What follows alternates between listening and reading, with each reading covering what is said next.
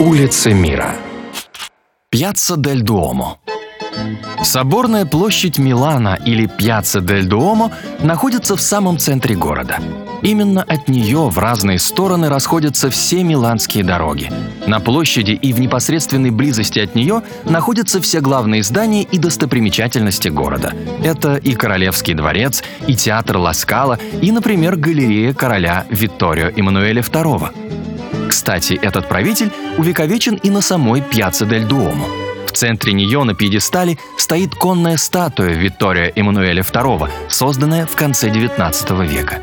Причем голуби, в огромном количестве присутствующие на площади, держатся от памятника на почтительном расстоянии. Объясняется это просто. Оказывается, через статую пропущен ток, который и отпугивает птиц от героя Италии.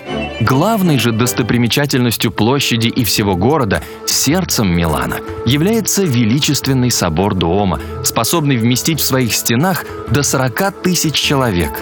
В честь него и была названа Пьяцца дель Дуомо.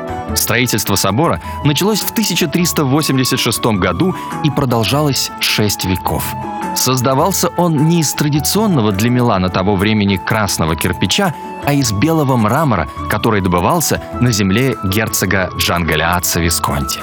Причем влиятельный аристократ тогда предоставил мрамор абсолютно бесплатно – когда строительство грандиозного собора было закончено, власти издали указ, запрещающий возводить в городе здание выше собора, а точнее, золотой статуи Мадонны, его венчающей.